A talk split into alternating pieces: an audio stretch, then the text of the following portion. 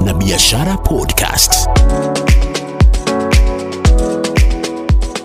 Naam, katika uchumi na biashara podcast eh, tunazungumza naye Peter Ndirango ambaye ni mwenyekiti wa SACCO au shirika la usafiri wa magari ya umma Nyena, ambaye ananieleza kuhusu mfumuko wa bei za mafuta, hasara ambayo wamekuwa wakipata hata, hata kufikia wakati ambapo wanachama wa SACCO wanasema kwamba warudishiwe hela zao, wengine washauza magari yao na mengine mengi, hasa kuhusu hali vile ambavyo imekuwa kutokana na nyongeza hii ya mafuta na vilevile vile uh, kuhusu athari za ugonjwa wa korona. Hebu tumsikize anasemaje. hali imekuwa vipi kama mwenyekiti wa sako ya Nyena kuhusu hasa baada ya mafuta bidhaa ya mafuta kuongezwa kutoka hiyo wakati, hali imekuwa vipi? Je, mumeongeza nauli? Na kama hamjaongeza kuna faida kweli? Jina langu ni Peter Leulid Lagu ambaye mimi ndio mwenyekiti wa Nyena Sacco. Sasa sisi ni kuchangaa, tunachagaza tu. Na watu wetu wako desperate, hawajui hata watafanya nini. Wafanyikazi sasa, gari zinaenda chache sana. E, mafuta imeongezwa, hatujui hata kama tutaongeza nauli ama la, kwa sababu hata wateja, wateja hakuna, hakuna watu wanasafiri, kwa sababu kuona mtu mmoja akatakisafiri na inakuwaga vigumu. Kwa hivyo sisi tunachagaa kama tutaongeza ama hatuongezi. Kama chairman wa chama, hata maruni watu wengi wanatoka chama kwa sababu hawawezi wakalipa hiyo maruni,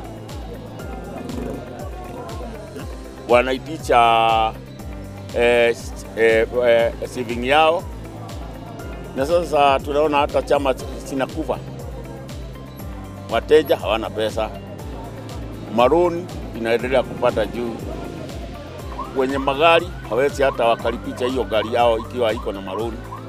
Kwa hivyo situation is so bad, iko sisi tuko desperate sana. Kufikia sasa Yeah. eh, hebu ni- nipigie hesabu ya gari moja kujaza na mafuta na kama kuna kitu inabaki. Kama sisi tuko na gari mia mbili ile gari zinapata watu kama ishirini kwa siku. 80 vehicles hawa- hawapati wateja, na hata hizo gari kuenda ikienda na nyuki haiwezi ikaruti na watu, hakuna watu huko. Kwa hivyo hata elfu moja watu hawapati. Kwa hivyo tukiongeza mafuta, eh, tukiongeza nauli hakuna watu tutapata, na iko competition ya watu wale wengine. Kwa hivyo uh, situation iko baya sana, na hatujui tutafanya nini, kwa sababu kila siku kama gari moja iki- ikikunywa lita thelathini eh, unaona hiyo ni kama more than 3000 na wakati mwingine hata mwenye gari anarudi mfuko, aongeze gari iwe jiani hata madereva wanaacha kazi kwa sababu hawana hata ile e, mshahara wanapatiwa kila siku. Kwa hivyo e, hatujui hata tutafanya nini. Na hilo, ndilo swali nilikuwa nikuulize. Je, mmepunguza idadi ya wafanyakazi wenu? Kwa sababu sasa kama biashara haiko vizuri, je, mmejaribu pengine kupunguza ili kukashon ile effect Kwa ya malipo na eh, hesabu zenu? wale wanaweka gari hatuwezi tukawapunguza kwa sababu tunawapea na percentage ya ile pesa wanaokota. Kwa hivyo wanakaa hata wao desperate. Hebu nimwambie wale wote wana, wanakula hii matatu kwa stage ama wana wako na risiki kwa matatu, tukiwafukuza ama wakikosa chakula, security mnasema ya Laikipia, hii itakuwa baya sana kwa sababu Hebu tupe taswira ya ni nani na nani mpaka ifikie kwako. Ni nani hiyo hesabu imekatwakatwa vipi ya matatu? Matatu moja iko na watu kama wangapi ambao wanakula hapo?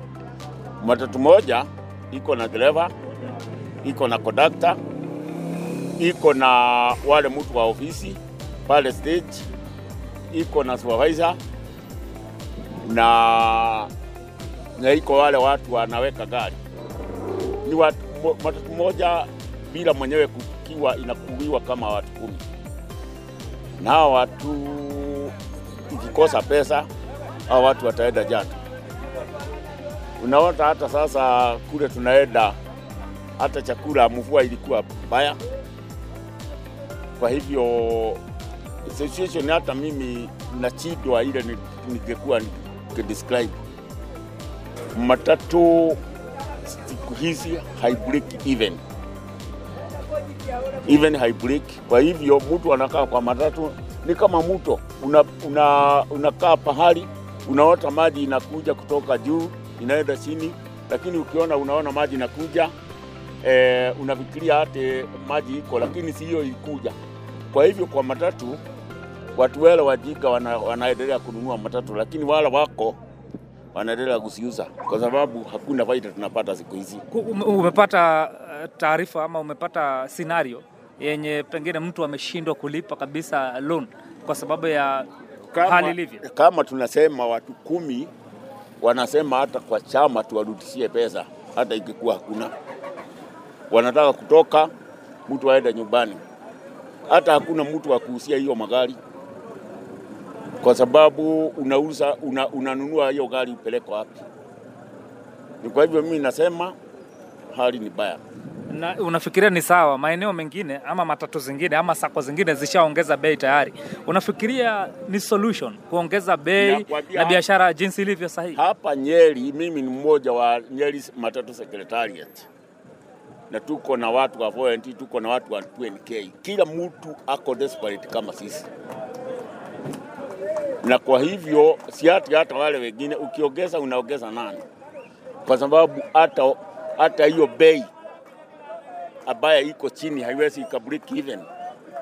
Ha, ha, ha, ha, hatu, hatu, hatuko na wateja. Sasa unaongeza uongeze nani? 2017 mafuta yalikuwa lita moja ilikuwa shilingi shilingi 65 67. Yeah. Saa hii 2021 mafuta iko 134 135. Yes. 2017 ulikuwa hapo Yeah. na saa hii Yeah. matatu ni hizi hizi. Yeah. Wakati huo kulikuwa na faida mzuri na mambo yameenda yakiwa yakienda vibaya vibaya, ama kuna wakati pengine mambo yanakuwa mazuri, wakati mwingine yan- yanaharibika. Nakwambia hiyo 2017 eh, kutoka hapa mpaka Nairobi tulikuwa nalipicha eh, mia nne na sasa tunalipicha mia tatu. Mafuta anaongeza kama mara mbili, lakini bei inashuka. Kwa hivyo mambo hata iko baya uh, kuchida wakati huko. Hatujui kama serikali inataka watu wasiweze wa, wa, wa, wawe na hiyo matatu ya 2014 walete hiyo BRC, lakini unaona hawa watu wana wanatoa mikopo kwa, kwa nini kwa mabenki na wananunua na pesa yao. Hatujui kama serikali inataka kutumia hiyo pesa ya, ya kuleta hiyo mabasi kubwa ifukuse hawa watu wote, hawa milioni zote wana, wana depend na hii matatu. Eh, walete hiyo magari ambayo itaandika watu chache, kwa sababu ingekuwa ni hiyo wawezi wakapata koti. Eh, lakini hata ingekuwa ni hiyo itanunuliwa na koti yetu, lakini sitaki kusema hivyo, lakini naona mambo ya security ikienda eh, wakati hata serikali haiwezi ikakontrol mzee kama mimi wa miaka eh, themanini uh, nasoma kidogo. Mimi nafikiria wakati ikiendelea namna hiyo itakuwa kama unaona ilikuwa Arab Spring, wakati kulikuwa eh, kumekuwa maisha ilikuwa juu sana na watu wakakuwa desperate. Kwa hivyo mimi naomba wale wanatuogeza wasikie kilio cha watu, kwa sababu hakuna mtu hapa ako dangerous sana kama mtu desperate. Hiyo mimi ndio ningesema. Mumejaribu pengine kama secretariat kulalamika, pengine kuandikia wabunge wenu wa eneo hili waweze kupeleka mswada bungeni kujaribu kupunguza eh, VAT? Hebu nikwambie, watu wanalaumu watu wa bunge, na nikwambie hata ingekuwa hii koti kupeleka ipitishwe kwa bunge nani anapeleka hiyo? Mimi nasema anasema hati ni ya wabunge tu, lakini mtu yule ingekuwa ni treasury ama Wabunge, wabunge ndio wanapitisha, wanaweza angusha au kupitisha. Hebu nikwambie, iko executive na sisi tuna tuna pass the book. Kila serikali inafanya mpango na impact inapeleka kwa bunge. Wakati mwingine hata hawa bunge hawajui wanafanya nini, wanajua hii wa, wa, hawajui eh, impact ya hiyo, lakini yule mtu tukilaumu ni wale planners. Na kwa nini kwa executive? Planners wakipeleka hiyo vitu, wakati mwingine wanaweka sukari kidogo, tunafanya hii na nini na nini, kwa sababu hata ingekuwa ni ile mikopo tunakopa nje, ni mbuga inaanza ama ni kuletewa. Wakati watu wamekaa wa kutoka, tulikuwa tumelewa kidogo e, wakati wa, wa serikali ya kwanza hapa, serikali ya Moi, serikali ya Kibaki aa, na sasa hata hii lakini hatujaona wakati mgumu kama huu. Kwa hivyo unajaribu kulaumu executive ambayo inaongezwa na Yes, president. executive. Kama vile tulikuwa nasema eh, executive ndio ina iko na ujukumu wa kuongoza serikali na ndio iko na ujukumu wa kupropose wa kuplan hii economy itakuwa namna gani. Azungumzia dakika moja na Rais Uhuru Kenyatta, tukimalizia, umweleze, ungetaka kumweleza nini kuhusu kuhusiana na sekta nzima ya usafiri wa umma? Mimi nakwambia niki, nikiuliza mkubwa yetu hapa ambaye tumempenda sana, tume tumemwambia. Mimi niliona wakati alikuwa anafanya campaign 2017 alikuwa anakuja hapa kwa message, anaambiwa hii makaga majeshi wasimuleti down, lakini tunafikiria naye analeta wao down, kwa sababu tulikuwa tukisema huyu sasa tumepata rais ambaye anasikia wananchi. Siku hizi sijui tutafanya nini. Ningemwambia asidanganywe, hati mambo ni mazuri, akuje directly hapa chini na na na watu na priority iko hapo. Nina watu wangapi wanaenda na hii tunasema eh, salad geji leo ama ile gari za mochi zinaenda huko Mombasa, ni wachache sana, na watu wanaenda na class class hata na nini, wanatoka hapa mashambani. Lakini ingekuwa hawa watu na ndio wengi wako desperate na watoto wao hawana chakula eh, ningemwambia afikirie hiyo mambo sana. Sasa Tuzungumze kuhusu mafuta. Wewe kama driver, pengine ile pesa ulikuwa unalipwa imepungua kulingana na vile ambavyo sasa mafuta yameongezeka. tangu mafuta iongezeke, nilikuwa natafuta naonaga elfu mbili kwa mchana, sasa ni elfu mbili na mia mbili nikilipa mtu wa kazi wa nyuma naenda na mia sita Kwa hivyo ni hasara. ni hasara, hakuna haja hiyo, hakuna haja ya kukuja kwa madau, tunakuja tu John Budhia, ningetaka kuuliza swali kwanza. Mbona serikali na ndio sasa hao wananchi ndio huwa wanalipa taksi, mbona wasi, wasirudishiwe zile taksi chini kabisa juu? Ni maisha iko juu, ndio tunaelewa, lakini mafuta, mbona hawakubuki mwananchi ule wa chini kabisa juu? Mafuta ikiongezwa mpaka ule mwananchi wa chini kabisa na ameguswa.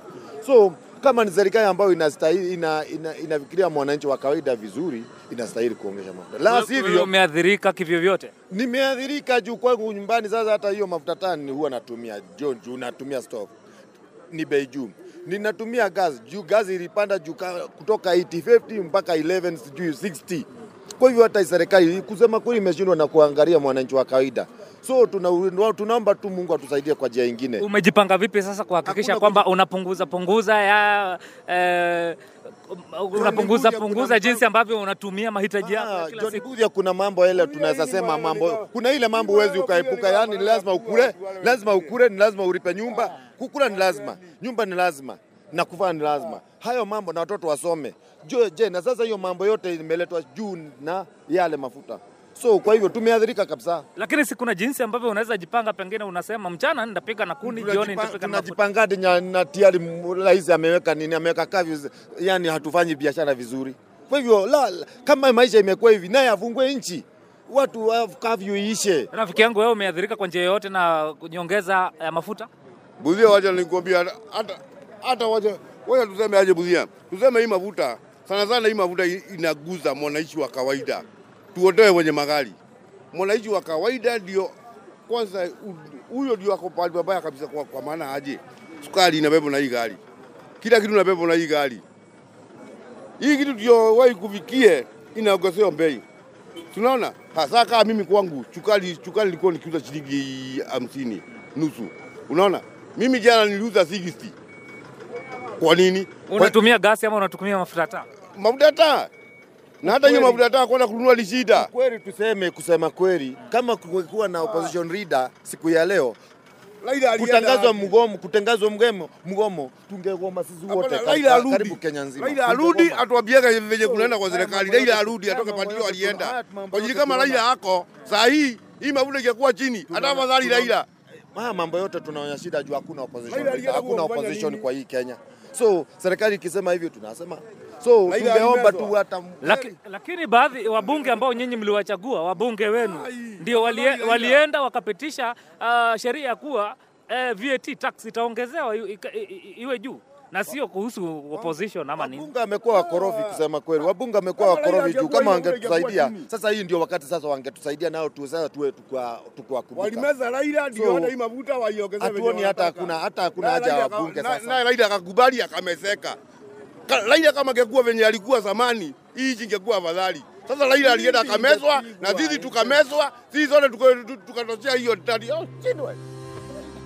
So tungeomba tu serikali ifikirie mwananchi juu tutaumia kabisa, na tukiendelea kuumia, hapo ndipo unakutanga sasa watu kama wamegoma hivi, yani hakuna mazuri hata inaweza ona ya, ya serikali.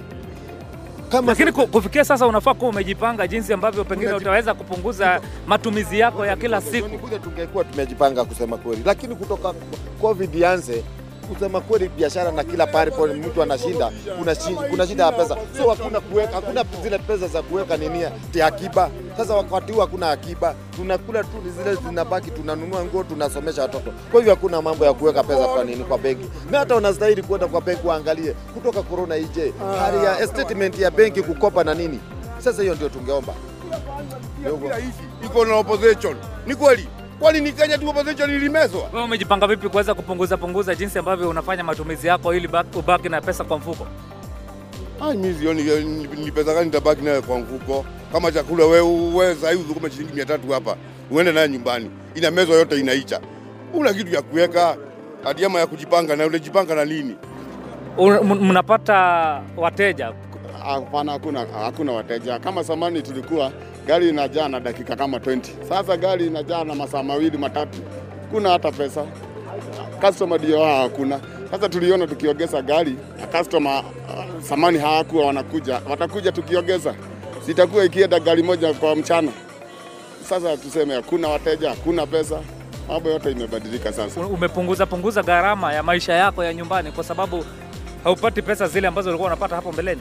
Ni lazima tupunguze kwa sababu kama ulikuwa una, un, unatumia pesa salaksa useme unanunua kama mikate mbili, sasa ni lazima ujue hata utaenda na nusu, kwa sababu ni wakatana hiyo kidogo inaonekana. Sasa ni lazima tu- tuende tukipima mambo eh. Una, unatumia gas ama unatumia mafuta taa?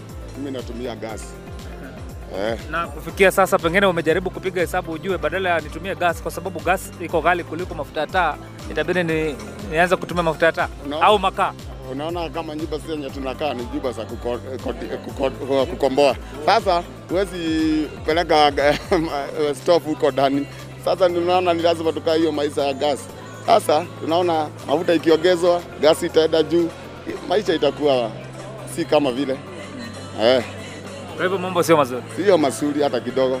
Naona watu wanakimbilia hata nchi za eh, huko kama Uganda kama Tanzania kununua, wanaweka kwa magari wanaleta hapa, na hiyo mafuta tu inapitia tu hapa Kenya yetu. Mambo ma, Kenya mambo imebadilika kabisa.